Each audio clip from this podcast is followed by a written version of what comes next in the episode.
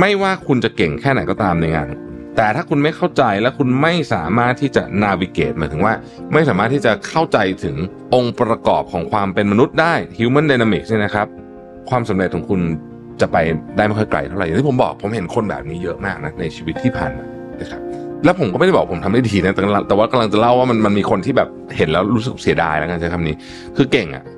มีความพยายามทำงานก็หนักแต่ไม่เคยเข้าใจถึงถึงกลไกทางสังคมกลไกทางสังคมของมนุษย์ซึ่งมีเรื่องเป็นเรื่องที่สำคัญนะครับ Mission to the Moon Podcast brought to you by Sunday Insurtech ประกันที่ผมเลือกใช้ Smart Insurance Bond Simple ประกันยุคใหม่ที่มาพร้อมกับเทคโนโลยีทำทุกอย่างให้รวดเร็วในราคาที่เหลือเชื่อด้วยประกันที่ออกแบบมาด้วยใจแล้วคุณจะลืมประสบการณ์ประกันภัยแบบเดิมๆสนใจซื้อประกัน Sunday รับส่วนลดทันที สิบเปอร์เซ็นต์ เพียงใส่โค้ด Mission to the Moonที่น่าชำระเงินบนเว็บไซต์ อีซี่ซันเดย์ ดอท คอม สวัสดีครับยินดีต้อนรับเข้าสู่ Mission to the Moon Podcast นะครับคุณอยู่กับประวิทย์ หาญอุตสาหะครับวันนี้เจอหนังสือเล่มหนึ่งที่ผมคิดว่าเป็นหนังสือที่ดีมากมากเลยนะฮะคือหนังสือที่ชื่อว่า Mastery นะครับคนเขียนคือโรเบิร์ต กรีนซึ่งเป็นผู้เขียนคนเดียวกันกับ The Laws of Human Nature นะครับหนังสือเล่มนี้เนี่ยเขาเขาเปิดมาด้วยไอเดียนะฮะว่าการที่คนเราเนี่ยมันจะมีความพัฒนาไปถึงระดับที่ท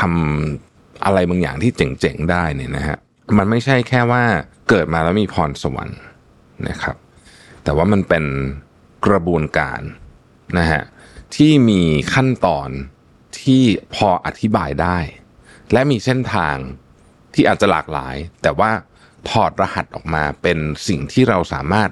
นำมาประยุกต์ใช้ถ้าเราต้องการที่จะมาสเตอร์อะไรบางอย่างได้ต้องใช้คำนี้นะฮะแล้วก็พูดถึงสถานการณ์ในโลกปัจจุบันว่ามันน่าเป็นห่วงเหมือนกันเพราะว่าในโลกยุคปัจจุบันเนี้ยคนจำนวนมากถูกทำให้ตัดขาดจากในหนังสือเขาใช้คำว่า natural power เป็นพลังทางธรรมชาติที่จะ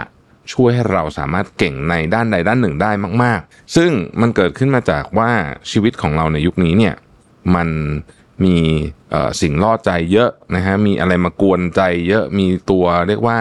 สิ่งที่มาเหมือนแบบทำให้เราค่อยเขวเยอะนะครับแล้วก็ยังมีคอนเซปต์ที่ผิดพลาดเกี่ยวกับเรื่องของว่าความเก่งเป็นยังไงรวมถึงความอยากสำเร็จเร็วๆด้วยทั้งหมดนี้เนี่ยมันจะทำให้คนที่อยากจะเก่งอะไรในเรื่องอะไรมากๆเนี่ยมันมันอาจจะยากนะครับดังนั้นในหนังสือเขาก็พูดถึงว่า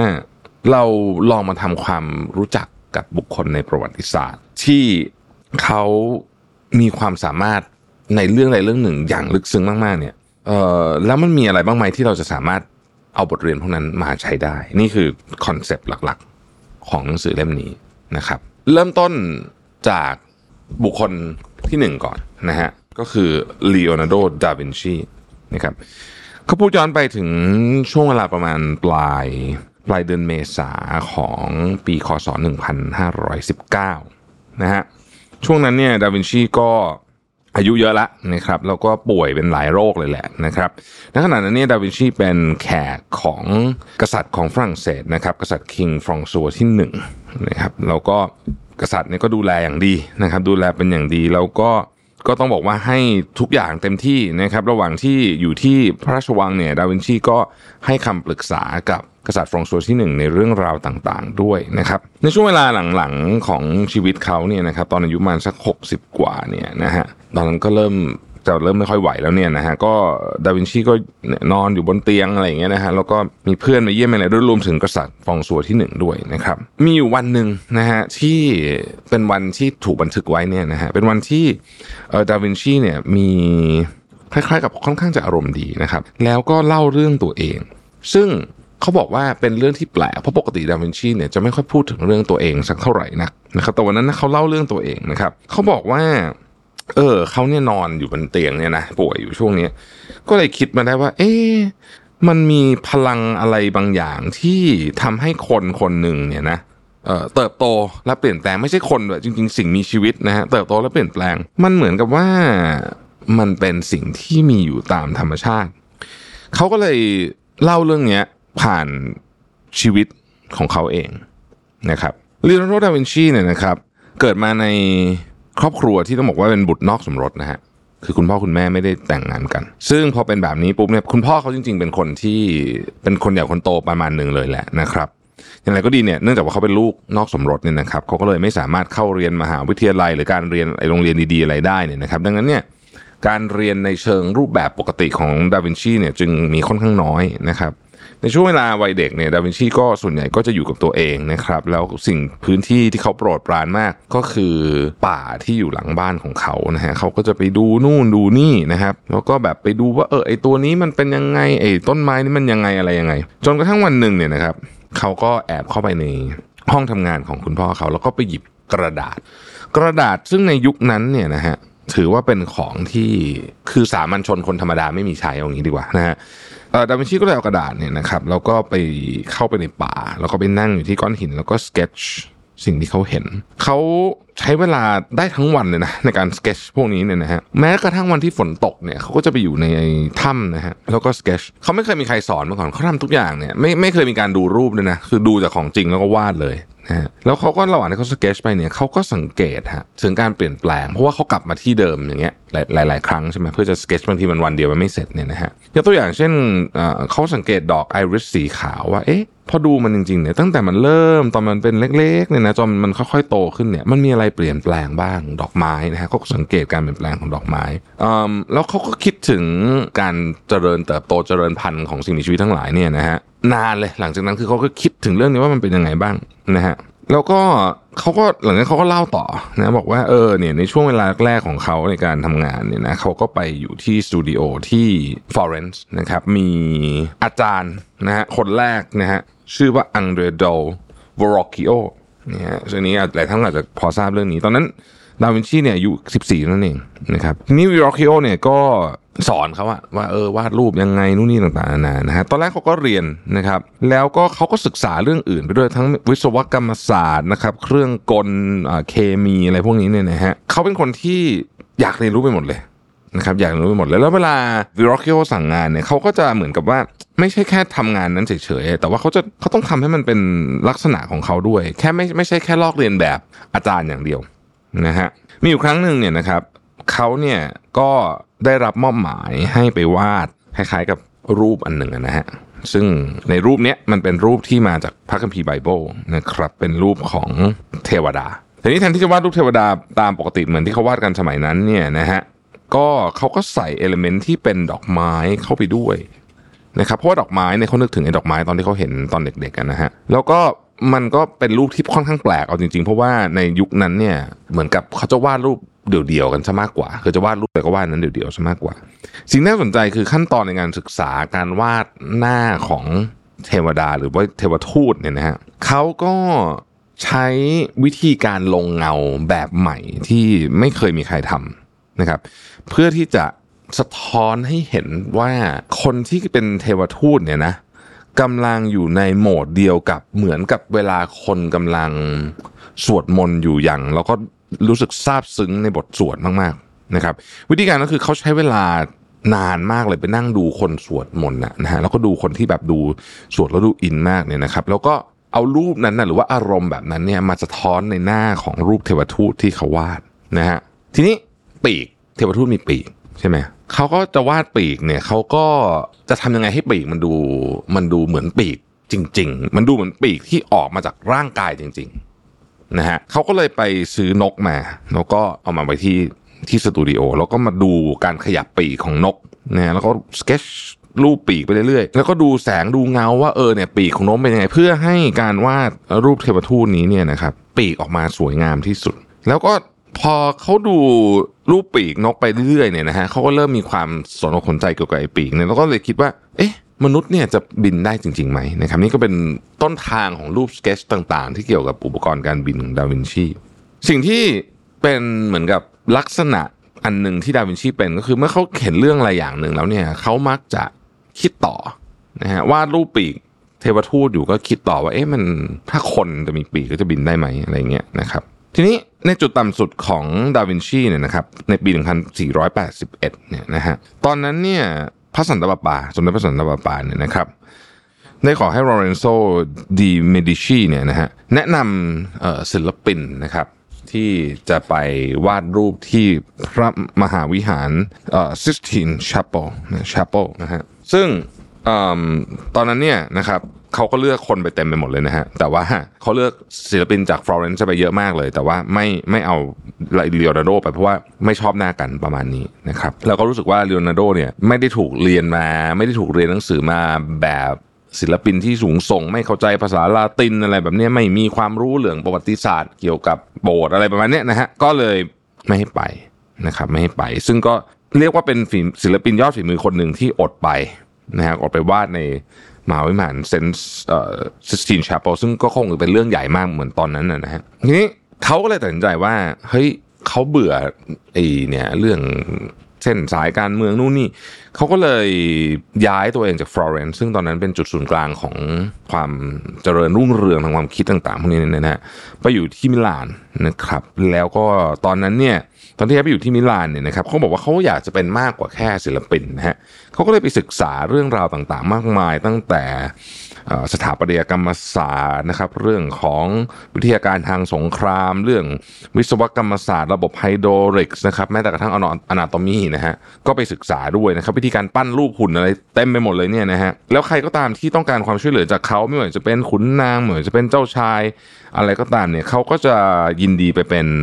advisor ให้ในเรื่องราวต่างๆเขาก็รู้สึกเขาได้ศึกษาเรื่องราวด้วยนะครับเขาบอกว่าในสมองเขาเนี่ยมันทำงานได้ดีที่สุดเมื่อเขามีความรู้หลายๆอย่างแล้วก็เอามันมาสร้างจุดใหม่นะฮะนี่เหมือนกับที่สตีฟจ็อบส์พูดเลยนะอืมนะฮะคือคุณต้องสะสมความรู้หลายๆอย่างนะครับนั่นคือสิ่งที่ดาวินชีเขาเชื่อด้วยนะฮะทีนี้พอเป็นอย่างนี้ปุ๊บเนี่ยนะฮะเขาก็เลยเหมือนกับเวลาเขาศึกษาเรื่องอะไรเนี่ยเขาจะอินมากนะฮะแต่ว่าเขาไม่ได้หยุดแค่นั้นเขาก็จะค่อยๆเอาเรื่องราวต่างๆเขาศึกษาเนี่ยมาประกอบร่างกันนะครับมาประกอบร่างกันแล้วก็สร้างผลงานใหม่ๆที่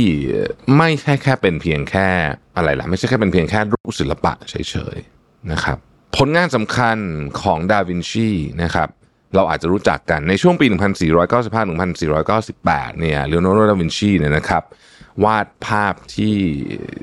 มีความสำคัญมากที่สุดในประวัติศาสตร์ของมนุษยชาตินั่นก็คือ The Last Supper นะครับนี่อยู่ที่มิลานนะฮะแล้วก็ หนึ่งพันห้าร้อยสามถึงหนึ่งพันห้าร้อยหก เนี่ยนะครับจนกระทั่งนู่นไปถึง หนึ่งพันห้าร้อยสิบเจ็ด เนี่ยนะฮะก็วาดรูปที่โด่งดังที่สุดในโลกก็คือโมนาลิซาอย่างไรก็ดีมันไม่ใช่แค่นั้นนะฮะดาวินชีเนี่ยยังมีรูปสเก็ตช์นะครับที่เป็นรูปคนนะฮะนะฮะ Venturian Man เนี่ยนะครับเป็นรูปคนที่กางแขนนั่นก็เป็นภาพสเก็ตช์จริงๆรูปของดาวินชีเนี่ยมีมีผลงานเป็นหลักพันชิ้นเลยนะฮะหลายพันชิ้นนะครับไม่ได้เป็นเรื่องเกี่ยวกับอนาโตมีเรื่องเกี่ยวกับรูปสเก็ตช์ทำเฮลิคอปเตอร์อะไรเยอะแยะเต็มหมดเลยเนี่ยนะฮะมีงานโขงงานเขียนอะไรเต็มหมดเลยเขาก็สรุปอย่างนี้ฮะบอกว่าสิ่งที่ดาวินชีเป็นเนี่ยนะฮะเราอาจจะเรียกได้ว่าเขามีส่วนประกอบต่างๆเหล่านี้นะครับอันที่หนึ่งเนี่ยนะฮะก็คือว่าเขามี inner calling คือตั้งแต่เด็กอะนะฮะเป็นคนช่างสงสัยนะครับเป็นคนช่างสงสัยแล้วก็ใช้ความช่างสงสัยของตัวเองนี่แหละในการเรียนรู้เรื่องราวใหม่ๆเขาก็แล้วก็ประกอบเรื่องราวต่างๆเนี่ยต่อจุดกันไปเรื่อยๆในนี้เขาก็บอกว่าถ้าเกิดว่าเราอยากจะนำเรื่องนี้มาใช้เนี่ยนะฮะให้ลองนึกย้อนกลับไปดูนะครับเขาบอกว่าคือเนื่องจากเราสมัยนี้เรามีเหมือนแม่พิมพ์บอกว่าเราต้องทำหนึ่งสองสามสี่เยอะเนี่ยเรานึกย้อนกลับไปดูจริงๆว่าเฮ้ยตอนเด็กๆเนี่ยนะฮะหรือช่วงเวลาที่เรายังเป็นยังอายุน้อยๆเนี่ยอะไรคือสิ่งที่เราสนใจจริงๆบางทีเราลืมทิ้งมันไปท่ามกลางความยุ่งเหยิงของสังคมยุคใหม่นะครับแล้วก็อีกอันนึงก็คือว่าบางทีเนี่ยนะฮะพอเรารู้สึกว่าเราอยากทำอะไรสักอย่างนึงบางทีเราจะต้องทำในรูปแบบที่มันไม่เหมือนเดิมไม่เหมือนกับรูปแบบดั้งเดิมเหมือนวิธีการวาดรูปของดาวินชีเนี่ยก็ไม่เหมือนกับวิธีการวาดรูปของคนในสมัยนั้นนะครับเมื่อไหร่ก็ตามที่คุณรู้สึกว่าคุณออกจากเส้นทางเดิมที่คุณสนใจเนี่ยนะฮะก็ออกไปไกลเกินไปก็อย่าลืมกลับมาแล้วก็เอ่อเขาบอกว่าการเชื่อมโยงเรื่องราวต่างๆเป็นจุดเริ่มต้นหนึ่งของการทำให้คนเนี่ยสามารถที่จะเก่งมากขึ้นได้นี่คือเส้นทางที่หนึ่งอันที่สองเนี่ยนะฮะเมื่อกี้อันแรกไปละนะอันที่สองเนี่ยพูดถึง apprenticeship apprentice นะฮะApprentice เนี่ยนะครับเขาก็พูดถึงชาร์ลส์ดาร์วินชาร์ลส์ดาร์วินเนี่ยนะครับก็ช่วงชีวิตแรกๆของชาร์ลส์ดาร์วินเนี่ยจริงๆไม่ค่อยไม่ค่อยดีเท่าไหร่เพราะว่าเขา คือพ่อเขาเนี่ยอยากให้เขาเป็นหมอเป็นอะไรแบบนี้นะประมาณนั้นนะฮะแต่ว่าไอ้ชาวซาวินนี่ก็ภาษากรีกก็ไม่ได้ลาตินก็ไม่ได้นะครับเลขก็ไม่เวิร์กนะครับแล้วก็อะไรก็ตามที่เรียนโรงเรียนไม่เวิร์กเลยนะฮะแต่ไม่ใช่เพราะว่าเขาไม่อยากเรียนนะแต่ว่าเขาเขาไม่อยากเรียนผ่านระบบหนังสือนะฮะซึ่งพ่อเขาก็แบบไม่ค่อยพอใจเท่าไหร่แล้วเขายิ่งมีมีพี่มีพี่ซึ่งเป็นคนเรียนเก่งนะฮะก็เลยมีตัวเปรียบเทียบแล้วโหยิ่งไปกันใหญ่เลยนะก็ชาร์ลส์ดาร์วินเนี่ยนะครับก็เลยเป็นคนที่เรียกว่าพ่อไม่ปลื้มแล้วกันนะฮะแต่สิ่งที่ชาวดาร์วินชอบทำเนี่ยก็คือกิจกรรมเอาท์ดอร์ครับประเภทว่าไปล่าสัตว์นะครับไปส่องนกไปดูแบบเอ้ยดอกไม้นะฮะไปเก็บพวกก้อนหินแร่ท่งแร่ธาตุอะไรพวกนี้เนี่ยนะครับแล้วเขาสามารถอย่างส่องนกดูนกเนี่ยดูได้เป็นชั่วโมงชั่วโมงเลยนะครับเขาชอบของพวกนี้มากๆนะฮะแต่ว่าพ่อเขาครอบครัวเขาบอกว่าเฮ้ยพวกนี้มันจะเป็นอาชีพได้ไงวะนะฮะหลังจากที่พออายุเริ่มโตขึ้นมากเนี่ยพ่อเขาก็เริ่มแบบไม่ไหวละนะฮะจะปล่อยอย่างนี้ต่อไปไม่ได้ละนะครับจะปล่อยให้มันเอ่ออยู่ในป่าในในในอะไรเงี้ยไม่ได้นะฮะก็เลยส่งตัวของชาร์ลส์ดาร์วินเนี่ยนะครับไปเอ่อในโบสถ์นะฮะในโบสถ์อืมไปทำงานเป็นเหมือนกับคล้ายๆกับอะไรเกี่ยวกับทางศาสนาเนี่ยนะครับแต่ว่าชาวซาวินก็แบบไม่อยากไปอ่ะนะฮะไม่อยากไปแล้วก็รู้สึกว่าอืมชีวิตเนี้ยเขาเขาอยากจะทำอย่างอื่นที่มัน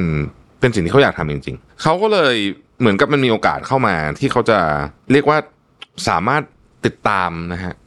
ไปบนเรือลำหนึ่งของอังกฤษซึ่งกำลังจะออกไปคล้ายๆกับว่าไปสำรวจยุคนั้นมันน่าจะเป็นยุคยุคของการสำรวจโลกนะครับอาจารย์เขาตอนนั้นคือคือแม้ชาวซาวินจะไม่ชอบเรียนหนังสือแต่ว่าเขาก็ไปจบเคมบริดจ์ได้นะเออนะฮะเขาไม่อยากจะไปเวที่พ่อเขาอยากให้ไปอ่ะนะฮะเขาก็เลยตัดสินใจไปร่วมการเดินทางกับเรือที่ชื่อว่า เอช เอ็ม เอส Beagle ซึ่งตอนนั้นน่ะเขารับนักธรรมชาติวิทยาแต่ไม่จ่ายตังค์นะอืมนะฮะแล้วก็จะเดินทางไปหลายๆปีเลยนะครับนั่นคือจุดเริ่มต้นของของความสำเร็จอันยิ่งใหญ่ของชาวซาวินนะฮะบนเรือของชาวซาวินเนี่ยชาวซาวินจริงๆมันมีดีเทลเยอะมากเลยนะฮะเรื่องราวเนี่ยแต่ว่าผมสรุปสั้นๆคือว่าประสบการณ์ในการเดินเรือครั้งนั้นของเขาเนี่ยเขาได้ไปเจอพื้นที่ต่างๆที่แปลกประหลาดมากมายว่าจะเป็นเทือกเขาอันเดสนะครับไม่ว่าจะเป็นเกาะกาลาปากอสอะไรพวกนี้แล้วมาทำให้เขาเนี่ยไปเห็นสิ่งเขาไม่เคยเห็นมาก่อนเลยในโลกในในในอังกฤษนะฮะเขาไปเห็นสิ่งที่แบบทำให้เขารู้สึกตื่นเต้นมากๆแล้วเขาก็เก็บข้อมูลต่างๆมากมายนะฮะไปไกลจนอ้อมไปถึงอาร์เจนตินาไปถึงอะไรโอ้โหไกลมากๆเนี่ยนะฮะแล้วเขาก็เอาของพวกนี้เนี่ยนะครับกลับมาร้อยเรียงเป็นเรื่องราวของความเข้าใจด้านธรรมชาติใหม่นะครับที่ก่อนหน้านี้มันไม่เคยมีสิ่งที่ดาร์วินทำเนี่ยนะครับคือว่าเขาเนี่ยเป็นคนที่ทำงานแบบละเอียดสุดๆนะฮะละเอียดมากๆนะครับเขาเวลาเขาสังเกตเขาจะสามารถดูมันได้เป็นชั่วโมงชั่วโมงนะฮะซึ่งความละเอียดของเขานี่แหละนะฮะเป็นสิ่งที่ทำให้ในที่ท้ายที่สุดแล้วเนี่ยมันกลายมาเป็นผลงานชิ้นโบแดงของเขาคือ The Origin of Species เนี่ยนะฮะมันเกิดขึ้นจากนิสัยอันละเอียดละออของเขานะฮะแล้วก็ละเอียดอย่างนี้ไม่พอนะครับเวลาเขาวิเคราะห์อะไรเนี่ยเขามีขั้นตอนในการวิเคราะห์เนี่ยนะครับที่เป็นขั้นตอนที่มีความเป็นวิทยาศาสตร์มากๆนะครับแล้วเขาก็แบบเวลาเขาคิดอะไรขึ้นมาได้เป็นทฤษฎีเช่นเอ่อ theory of evolution เนี่ยนะฮะหรือว่า natural selection ที่ได้ยินบ่อยๆเนี่ยนะฮะเขาก็ตรวจสอบทานตรวจสอบแล้วตรวจสอบอีกนะครับเพื่อให้มั่นใจว่ามันถูกต้องจริงๆนะครับถ้าเขาไม่มั่นใจจริงๆเขาจะไปหาหลักฐานมาเพิ่มอีกนะฮะแล้วก็ทำแล้วทำอีกวนไปวนมาอยู่อย่างเงี้ยนะฮะแบบมีความหมกมุ่นกับเรื่องนี้มากๆเนี่ยจนกระทั่งเฮ้ยเขามั่นใจแล้วว่าไม่มีอะไรที่ผิดพลาดไปเขาจึงออกหรือว่าตีพิมพ์นะฮะในกระบวนการในการทำงานของเขาเนี่ยเขาทดลองแบบเยอะมากๆคือทดลองเยอะไม่ใช่แค่ทดลองในห้องแลบแบบนั้นนะแต่ทดลองเชิงความคิดทดลองอะไรอย่างเงี้ยนะฮะแล้วก็พอตัวเองได้ข้อสรุปแล้วมาแล้วเนี่ยนะครับสิ่งที่เอ่อสิ่งที่เขาชอบทำเนี่ยนะฮะก็คือท้าทายข้อสรุปของตัวเองชาวซาวินก็ทำแบบนี้ตลอดคือสมมุติเขาได้ทฤษฎีมาเขาก็จะคิดว่ามันอ่ะผิดแล้วลองดูซิว่ามันเราจะท้าทายสิ่งที่เราสรุปมาเองเนี่ยได้ยังไงบ้างนะครับในบทนี้เนี่ยเขาก็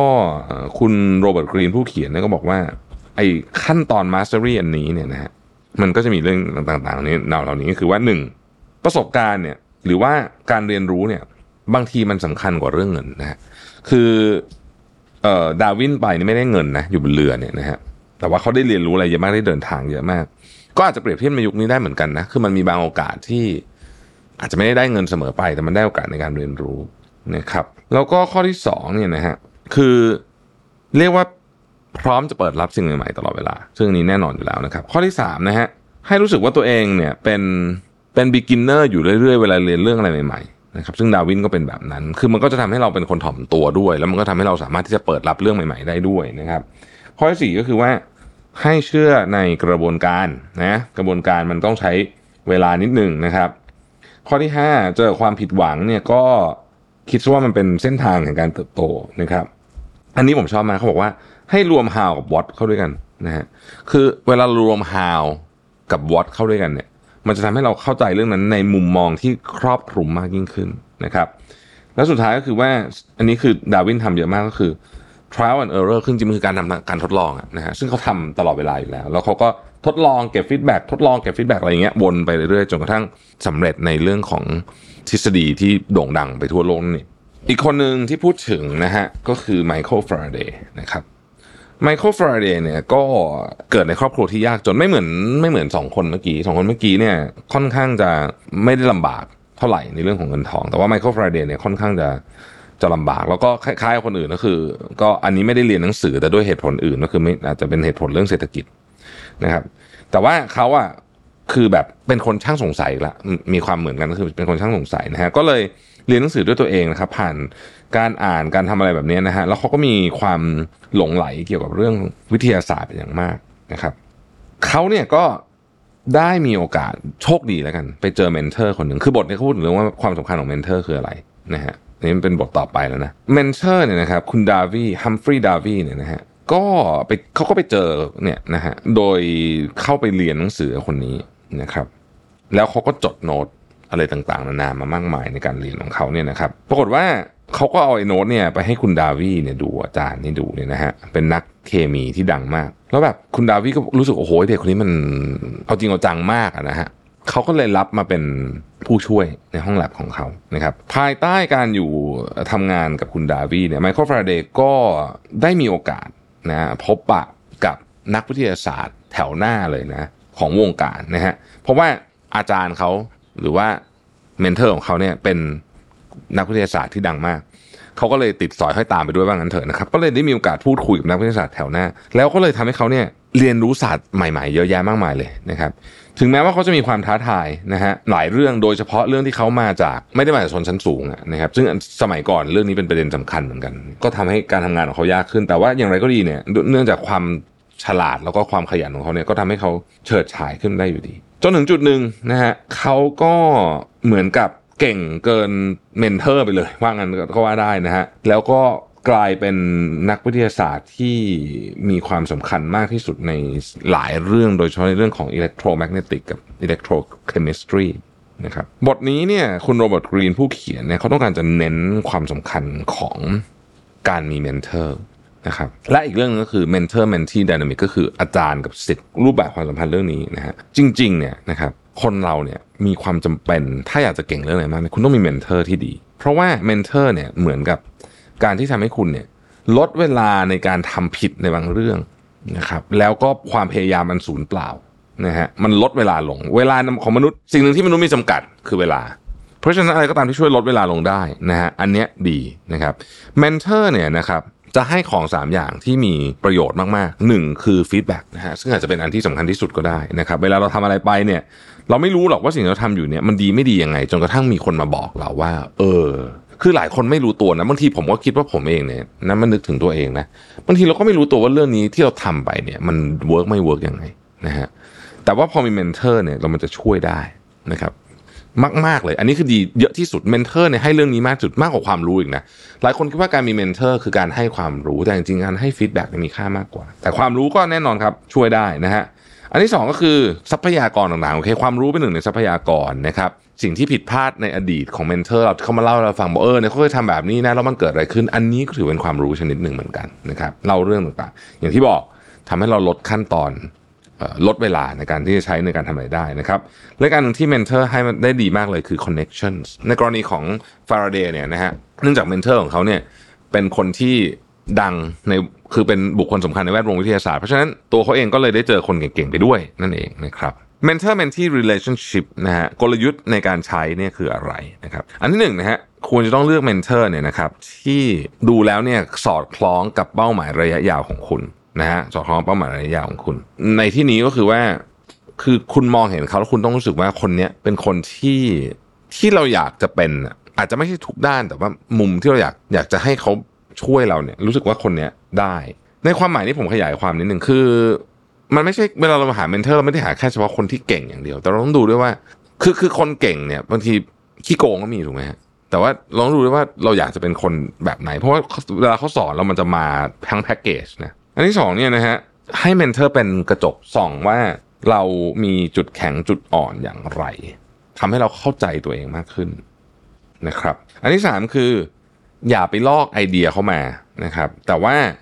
ให้เอาไอเดียเขาเนี่ยมาเพื่อต่อยอดอะไรบางอย่างเพื่อจะไปขั้นต่อไปก็คือการสร้างตัวตนใหม่ของเราขึ้นมานะครับโดยการเอา mentorship เนี่ยนะมาในเป็นส่วนประกอบในการสร้างตัวตนใหม่ของเรานะครับแล้วเขาก็บอกว่าเอ้ยอย่าลืมนะอย่าลืม create สิ่งที่เรียกว่า back and forth dynamic คือไม่ใช่ว่าจะไปเอาอย่างเดียวต้องเป็นสิ่งที่ช่วยให้ทั้งสองเนี่ยดีขึ้นด้วยนะครับเราก็อาจจะมีบางอย่างที่สามารถมอบให้เมนเทอร์เราที่เป็นผลประโยชน์ร่วมกันได้นั่นเองนะครับสิ่งข้อควรระวังมีอะไรบ้างมีเหมือนกันนะข้อควรระวังนะครับคือหนึ่งการที่เราพึ่งเมนเทอร์มากเกินไปนี่ไม่ดีนะครับสองก็คือว่าบางทีเนี่ยเราใจร้อนอยากรีบแบบรีบเรียนเรียนเรียนเรียนแล้วก็จะได้เก่งกว่าคนนี้นะฮะซึ่งบางทีเนี่ยมันไม่ไม่ใช่อย่างนั้นนะครับเขาบอกว่าในกระบวนการในการมีเมนเทอร์เนี่ยนะฮะมันจะเป็นสามขั้นตอนด้วยกันอันแรกนี่ก็คือว่าเราก็จะแอดไมร์ก่อนนะคือชื่นชมนะฮะแล้วก็เรียนรู้จากเขานะครับสองก็คือมีการทำงานร่วมกันมีการเข้าใจร่วมกันอย่างลึกซึ้งนะครับและสามส่วนใหญ่แล้วเนี่ยนะฮะพอพอเมนเทอร์ถึงจุดหนึ่งเราก็จะเป็นอิสระจากเมนเทอร์แล้วหลายคนที่เป็นเมนทีก็จะเก่งกว่าเมนเทอร์นั่นเองซึ่งเป็นเรื่องธรรมดามากเลยนะฮะแล้วเมนเทอร์ส่วนใหญ่ก็จะดีใจด้วยถ้าเกิดว่าคนที่เขาฟูมฟักมาเนี่ยในที่สุดแล้วเก่งเก่งกว่าเขาไปนะครับนะฮะอันนี้ก็เป็นอันที่สามนะครับเรื่องของเมนเทอร์อันที่สี่เนี่ยคือเรื่องของ social intelligence นะครับในบทนี้เขาพูดถึงเบนจามินแฟรงคลินนะฮะคือเบนจามินแฟรงคลินเนี่ยนะครับต้องบอกว่าเป็นคนที่ฉลาดมากๆตั้งแต่เด็กนะฮะคือฉายแววสุดๆแต่เขามีนิสัยที่แบบเป็นคนพูดจาขวานผ่าซากมากๆแล้วก็เหมือนกับไม่คือเชื่อในความคิดตัวเองมากแล้วก็มีวิธีการสื่อสารที่แบบมีเลเวลในการสื่อสารหนึ่งคือเบาสุดถึงสิบเนี่ยเขาจะเลือกไปแถวๆแปด เก้า สิบเสมอๆนะครับซึ่งทำให้คนอื่นไม่ชอบเขารวมแม้แต่กระทั่งพี่ชายเขาก็ไม่ชอบนะฮะแล้วก็ใครก็ตามที่ทำงานเขาไม่ชอบเขาไม่ใช่ไม่ชอบเขาเขาทำงานไม่เก่งนะครับแต่ไม่ชอบเพราะว่าพูดจากับมนุษย์แบบที่คนรู้สึกว่ามันมีความจำเป็นต้องพูดจากันแบบนี้จริงๆเหรอนะครับผมเคยเจอคนแบบนี้เยอะนะฮะเก่งมากแต่ไม่มีศิลปะในเรื่องมนุษย์เลยนะฮะแล้วคนพวกเนี้ยพูดจริงนะครับมันจะมีเพดานเร็วมากเลยอ่ะมันจะไปได้ไม่ค่อยไกลเท่าไหร่ทีนี้เบนจามินแฟรงคลินเนี่ยก็ย้ายไปฟิลาเดลเฟียนะครับแล้วหลังพอเขาเริ่มโตขึ้นเขาก็เริ่มเข้าใจว่าอืมไอ้โซเชียลสกิลเนี่ยมันสำคัญนะฮะจุดเนี้ยเป็นจุดที่ผมว่าเจ๋งมากเขาตัดสินใจที่จะ transform ตัวเองคนส่วนใหญ่โดยเฉพาะคนที่เก่งเนี่ยนะครับจะรู้สึกว่าความเก่งของตัวเองเนี่ยจะเอาชนะทุกอย่างได้ฉันไม่ต้องสนใจฉันไม่ต้องพูดดีๆกับใครก็ได้ฉันพูดจาแบบขวานผ่าซากไปเนี่ยยังไงฉันเก่งคนก็ต้องเคารพฉันอยู่ดีคนคิดแบบนี้เยอะแต่คนที่คิดว่าเฮ้ยไม่ได้ว่ะเราจะเก่งอยู่คนเดียวแล้วเราจะแบบคนอื่นจะไม่ชอบหน้าเราเนี่ยมันไม่น่าจะดีเนี่ยแล้วตัดสินใจ transform ตัวเองแบบเบนจามินแฟรงคลินเนี่ยมีน้อยนะฮะแล้วผมคิดว่าใครที่ทำได้เนี่ยเจ๋งมากจริงเขาทำเขาทำจริงจังด้วยเขาเริ่มสังเกตผู้คนอย่างใกล้ชิดนะครับดูซิว่าเอ๊ะคนนี้มันมี motivation อะไรมีความต้องการอะไรมีความกลัวอะไรมีอารมณ์อะไรอะไรทำให้คนนี้อารมณ์ดีอะไรทำให้คนนี้อารมณ์ไม่ดีอะไรเยอะเกินไปน้อยเกินไปนะฮะพูดจาดีเกินไปก็ไม่ได้ก็จะหาว่าเดี๋ยวจะเหมือนกับไปยกจอปอปั้นพูดจาแย่หรือเขาทำก็ไม่ได้อะไรจะจุดตรงกลางที่พอดีนะครับแล้วเขาก็มีการทดสอบมีการเทสนะฮะว่าโอเคแบบประมาณนี้ยังไงในขณะเดียวกันเขาเองก็แสดงตัวตนที่ชัดเจนของเขาออกมานะครับไม่ได้ผ่านการพูดไม่ได้ผ่านอะไรอย่างนี้ละแต่ว่าโฟกัสไปที่งานทำงานให้หนักเอาผลงานมาให้ทุกคนเห็นไม่ต้องพูดเยอะ แต่ว่าเมื่อต้องพูดก็มีความประนีประนอมมีความเป็นดิปโลมาซีอ่ะมากๆนะฮะใช้ใช้แนวคิดทางการพูดมากๆทำให้เขาเนี่ยสามารถที่จะสร้างความสัมพันธ์ในแวดวงการเมืองอันซับซ้อนสุดๆทั้งในและต่างประเทศได้นะฮะทำให้เขาก้าวขึ้นมาสู่จุดที่เขาเป็นได้ของเบนจามินแฟรงคลินนะฮะเขาเนี่ยตอนหลังจากคนที่เป็นคนพูดจาขวานผ่าซากกลายเป็นคนที่เข้าใจสิ่งที่เรียกว่าโซเชียลไดนามิกมากๆและเขาก็เขียนในหนังสือของเขาเองว่าโซเชียลไดนามิกของเขาเนี่ยนะฮะมีความสำคัญกับความสำเร็จของเขามากไม่ใช่ความเก่งของเขาแต่ว่าเป็นความเข้าใจในเชิงสังคมความเข้าใจผู้คนนะครับนี่คือโซเชียลอินเทลลิเจนซ์นะครับแล้วก็บอกเลยว่าหนังสือบอกนะบอกว่าไม่ว่าคุณจะเก่งแค่ไหนก็ตามในงานของคุณแต่ถ้าคุณไม่เข้าใจและคุณไม่สามารถที่จะนาวิเกตหมายถึงว่าไม่สามารถที่จะเข้าใจถึงองค์ประกอบของความเป็นมนุษย์ได้ Human Dynamics เนี่ยนะครับความสำเร็จของคุณจะไปได้ไม่ค่อยไกลเท่าไหร่อย่างที่ผมบอกผมเห็นคนแบบนี้เยอะมากนะในชีวิตที่ผ่านมานะครับแล้วผมก็ไม่ได้บอกผมทำได้ดีนะแต่แต่ว่ากำลังจะเล่าว่ามันมันมีคนที่แบบเห็นแล้วรู้สึกเสียดายแล้วกันใช้คำนี้คือเก่งอ่ะมีความพยายามทำงานก็หนักแต่ไม่เคยเข้าใจถึงถึงกลไกทางสังคมกลไกทางสังคมของมนุษย์ซึ่งมีเรื่องเป็นเรื่องที่สำคัญนะนะครับดังนั้นอ่ะเขาก็บอกว่าแนวคิดเรื่องนี้เราถอดบทเรียนอะไรได้บ้างจากเบนจามินแฟรงคลินนะครับอันที่หนึ่งคือให้งานเป็นตัวบอกถึงถึงเรื่องราวของคุณนะคุณไม่ต้องพูดอะไรเยอะครับสำหรับตัวคุณเองนะไม่ต้องพูดอะไรเยอะให้งานมันจะเป็นบอกเรื่องราวของคุณคนจะพิสูจน์คุณเนี่ยเขาดูจากผลงานได้อยู่แล้วนะครับสองนะฮะเพอร์โซน่าของคุณตัวตนของคุณเนี่ยต้องตรงไปตรงมาและชัดเจนแต่ไม่ได้หมายความว่าเราจะไปละลานผู้อื่นด้วยคำพูดของเราและคำนึงถึงข้อต่อไปก็คือว่าอยากให้เห็นคนในแบบที่เขาเป็นไม่ใช่แบบที่เราอยากให้เขาเป็นนะครับพอเราเห็นคนในแบบที่เขาเป็นจริงๆเราจะเริ่มเข้าใจว่าเฮ้ยคนนี้มันมี motivation อะไรมีจุดแข็งจุดอ่อนอะไรมีความกลัวอะไรมีความอะไรอย่างเงี้ยนะฮะแล้วก็เราก็จะเริ่มเข้าใจเขามากขึ้นเวลาเราเลือกที่จะเข้าใจคนมากขึ้นเราก็จะเลือกใช้คำพูดเลือกแสดงออกกับคนได้ในรูปแบบที่ดีขึ้นนะครับและข้ออีกข้อหนึ่งที่ผมชอบมากเลยนะฮะเขาบอกว่าในชีวิตของมนุษย์เราเนี่ยนะครับพยายามหลีกเลี่ยงความขัดแย้งที่ไม่จำเป็นพูดง่ายคืออย่าสร้างศัตรูเลยไม่จำเป็นไม่ได้บอกว่าไม่ให้สร้างเลยนะมันบางบางจังหวะของชีวิตมันต้องมีบ้างแต่อย่าทำโดยไม่จำเป็นในหนังสือเขียนว่า choose your battles wisely ก็คือเฮ้ยเลือกจะลบกับใครเนี่ยเลือกให้ดีๆจำเป็นจริงๆค่อยลบนะฮะและในชีวิตคนเรามันก็จะมีเวลาที่เราต้องรบอ่ะผมพูดอย่างนี้แต่ว่าอย่าลบพร่ำเพรื่อเพราะมันเสียทรัพยากรนะฮะเสียทรัพยากรนั่นเองนะครับดังนั้นเนี่ยนะฮะก็ข้อคิดของบทนี้คือคุณต้องเป็นคนช่างสังเกตว่าคนอื่นเนี่ยเขาได้รับผลกระทบยังไงกับสิ่งที่เราทำนะครับแล้วก็พยายามมีเอมพัตตี้อ่ะนะฮะพยายามพยายามมองจากมุมของคนอื่นนะฮะแล้วก็ขอฟีดแบ็กอยู่เรื่อยๆนะครับขอฟีดแบ็กอยู่เรื่อยแล้วคุณจะพัฒนาได้จากฟีดแบ็กคนที่ไม่รับฟีดแบ็กมีเยอะนะเป็นเป็นน้องเป็นอะไรก็พยายามเตือนเนี่ยแต่ไม่รับนะฮะแล้วก็คนเหล่านี้จะค่อนข้างซัฟเฟอร์อ่ะนะคือคือไม่ใช่ว่าฟีดแบ็กผมดีหมายถึงว่าเขาไม่เอาฟีดแบ็กให้เลยนะฮะก็คงไม่ค่อยดีเท่าไหร่พูดกันตามจริงแล้วนะครับอ่ะโอเคนะฮะอีกอันหนึ่งนะครับก็เป็นเรื่อง creative active นะครับอันนี้พูดถึงเอ่อโมซาร์ทนะฮะเอ่อโมซาร์ทเนี่ยนะครับก็ต้องบอกว่างี้ฮะคือโมซาร์ทเนี่ยเขาเติบโตมาแบบว่าเป็นแบบอารมณ์ประมาณไทเกอร์วูดส์เลยนะฟิลประมาณคือพ่อเนี่ยโอ้โหเริ่มต้นเนี่ยเกิดก็ฝึกเลยสามขวบเล่นเปียโนไปแล้วนะฮะเอ่อห้าขวบแต่งเพลงได้นะครับแล้วก็พ่อเขานี่ก็แบบประกบติดเหมือนเหมือนเหมือนเหมือนเหมือนนักกีฬาเก่งๆนะฮะพาไปยุไปทั่วยุโรปนะครับเจอกับครูเก่งๆได้เล่นอุปกรณ์อะไรที่มันเป็นแบบ traditional ต่างๆนานามากมายนะฮะในช่วงเวลาเนี้ยในช่วงเวลาของการเติบโตขึ้นมาจากเด็กวัยเด็กเป็นวัยรุ่นเนี่ยนะครับและด้วยความพยายามผลักดันอย่างสูงสุดของพ่อเขาเนี่ยโมซาร์ทก็ได้มีโอกาสเรียนรู้เกี่ยวกับทฤษฎีทางดนตรีมากมายช่วงเวลาเนี้ยนะครับเขาก็เป็นแบบทำตามแบบแผนนะหรือถ้าจะพูดง่ายคือว่าก็ก็ตามตำราอย่างก็ดีพออายุมาสักยี่สิบเนี่ยฮะเขาก็เริ่ม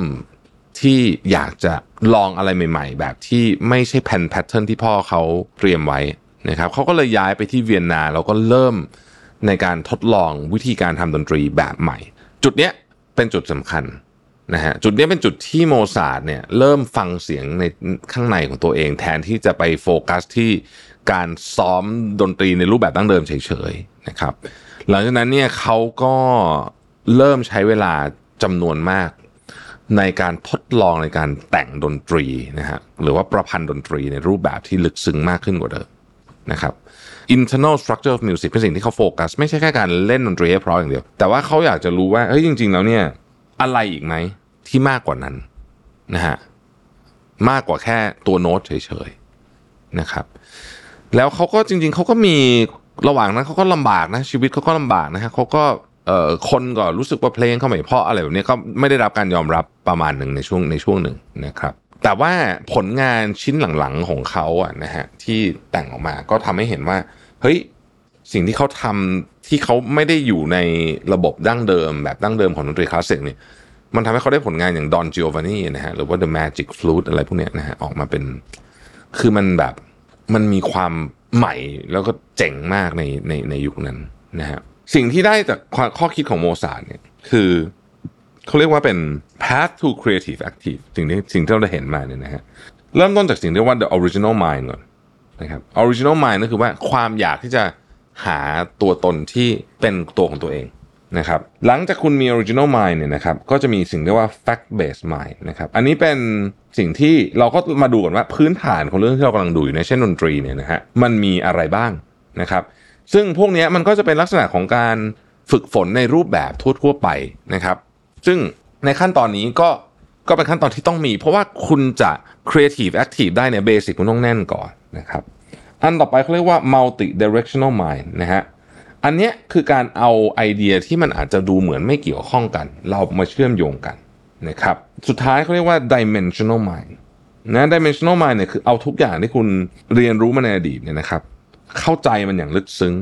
นะครับเข้าใจมันโหลงลึกสุดๆเลยเนี่ยแล้วจากความเข้าใจลึกซึ้งนี่เองทำให้คุณสามารถแตกแขนงออกมากลายเป็นสิ่งที่เรียกว่า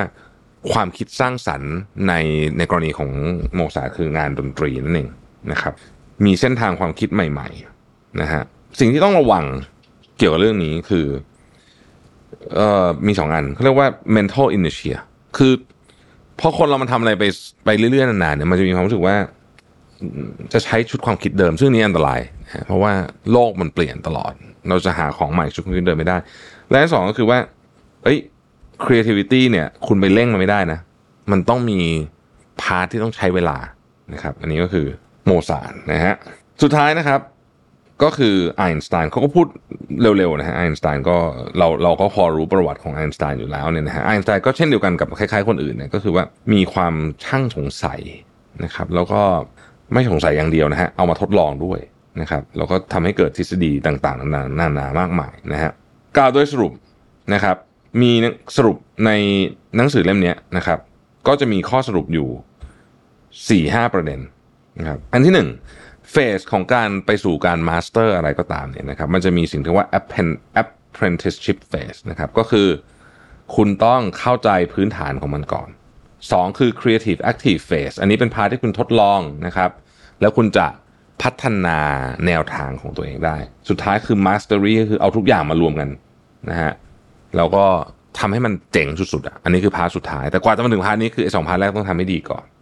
นะฮะทำยังไงคุณถึงจะ master อะไรได้ mastery มาจากอะไรนะครับอันที่หนึ่งคือว่าแน่นอนคุณต้องมีความรู้ความเข้าใจในสิ่งที่คุณกำลังทำอยู่อย่างลึกซึ้งนะครับสองคือคุณต้องเห็นภาพใหญ่เกินกว่าแค่สิ่งที่อยู่หน้าคุณด้วยอันนี้คือการเอาความรู้อื่นๆมาและสามผมว่าเนี่ยเจ๋งมากคือ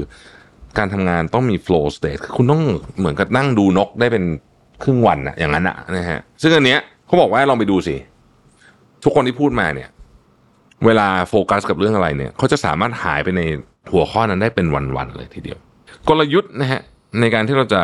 ไปถึงการ mastery ได้เนี่ยนะฮะมีอยู่ทั้งหมดเจ็ดข้อด้วยกันหนึ่งนะครับคุณต้องเชื่อมโยงกับสภาวะแวดล้อมของคุณอย่างลึกซึ้งเพื่อจะเรียนรู้ได้นะครับสองโฟกัสที่จุดแข็งนะครับสามซ้อมฮะซ้อมแบบ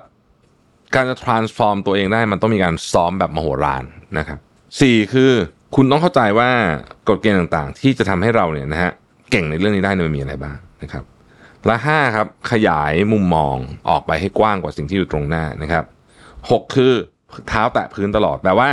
อย่ารู้สึกเหลิงว่าฉันเก่งนะฮะแต่ให้เชื่อว่าบางทีเนี่ยสิ่งที่เราเชื่ออยู่นะครับบางทีมันก็ผิดได้เหมือนกันดังนั้นการมี beginner's mindset หรือว่าความคิดของ การคนที่เริ่มต้นทำอะไรใหม่เนี่ยมันก็ทำให้เราเหมือนกับไม่เหลิงอ่ะเราก็มีมีความถ่อมตัวตลอดเวลาถ่อมตัวต่ออะไรถ่อมตัวต่อความจริงที่ว่าไม่ว่าเราจะเก่งเรื่องไหนขนาดไหนก็ตามความรู้ของเราเกี่ยวกับโลกใบนี้มันน้อยมากนะครับเป็น ศูนย์จุดศูนย์ศูนย์ศูนย์หนึ่งเปอร์เซ็นต์ เพราะฉะนั้นเนี่ยมันมีเรื่องบนโลกใบนี้ที่เราไม่รู้เยอะมากนี่คือความหมายของว่าถ่อมตัวนะฮะและสุดท้ายครับคุณต้องเชื่อใน process ฮะคือเส้นทางการเดินทางสู่การเป็นมาสเตอร์เนี่ยมันไม่ได้ทำกันได้แบบวันสองวันเพราะฉะนั้นเนี่ยต้องเชื่อใน process แล้วก็จริงๆอ่ะ mastery เนี่ยนะฮะเขาใช้คำนี้เลยเป็น by product คือเป็นผลผลผลิตนะครับของการทุ่มเทและเวลารวมกันนะครับนี่คือหนังสือ Mastery นะฮะจากโรเบิร์ตกรีนนะครับนี่ก็เป็น Mission to the Moon อี พี ที่เรามานั่งคุยกันเรื่องหนังสือแบบยาวๆแบบนี้นะครับผมชอบหนังสือเล่มนี้ตรงจริงๆตั้งแต่บทนำเลยว่าจุดประสงค์ของการที่เขามันรวบรวมเรื่องนี้เพราะว่าเขารู้สึกว่ายุคนี้มันมีมันมีมันมีสิ่งล่อตาล่อใจที่ทำให้เราสูญเสียโฟกัสกับเรื่องพวกนี้มากจนเกินไปซึ่งผมเห็นด้วยนะคือมันก็กลับมาที่เรื่องเดิมๆอีกนะฮะเรื่องมือถือเรื่องช็อตฟอร์มวิดีโออะไรที่มันทำให้สมาธิเราสั้นนะมันกลายว่าวันๆหนึ่งเราหมดไปกับการทำอะไรพวกนี้โดยที่หลายคนเนี่ยอ่านหนังสือเล่มเอาเอาไม่ต้องอะไรมากหรอกไม่ต้องมาสเตอร์อะไรมากเอาแค่อ่านหนังสือจบเล่มครั้งสุดท้ายเนี่ยยังจำไม่ได้เลยว่าเมื่อไหร่ซึ่งผมว่าอันนี้เป็นปรากฏการณ์ที่ค่อนข้างน่าหวาดหวั่นพอสมควรนะฮะก็จบไปแล้วนะฮะสำหรับการชวนคุยหนังสือเรื่องของ Mastery นะฮะเดี๋ยวสัปดาห์หน้าจะเป็นหนังสือเล่มไหนเดี๋ยวเรามาคุยกันอีกทีหนึ่งขอบคุณที่ติดตาม Mission to the Moon นะครับเราพบกันใหม่ครับสวัสดีครับ Mission to the Moon Podcast Presented by Sunday InsurTech ประกันที่ผมเลือกใช้ Smart Insurance Bond Simple ประกันยุคใหม่ที่มาพร้อมกับเทคโนโลยีทำทุกอย่างให้รวดเร็วในราคาที่เหลือเชื่อด้วยประกันที่ออกแบบมาด้วยใจแล้วคุณจะลืมประสบการณ์ประกันภัยแบบเดิมๆสนใจซื้อประกัน Sunday รับส่วนลดทันที สิบเปอร์เซ็นต์ เพียงใส่โค้ด Mission to the Moon ที่หน้าชำระเงินบนเว็บไซต์ อีซี่ซันเดย์ ดอท คอม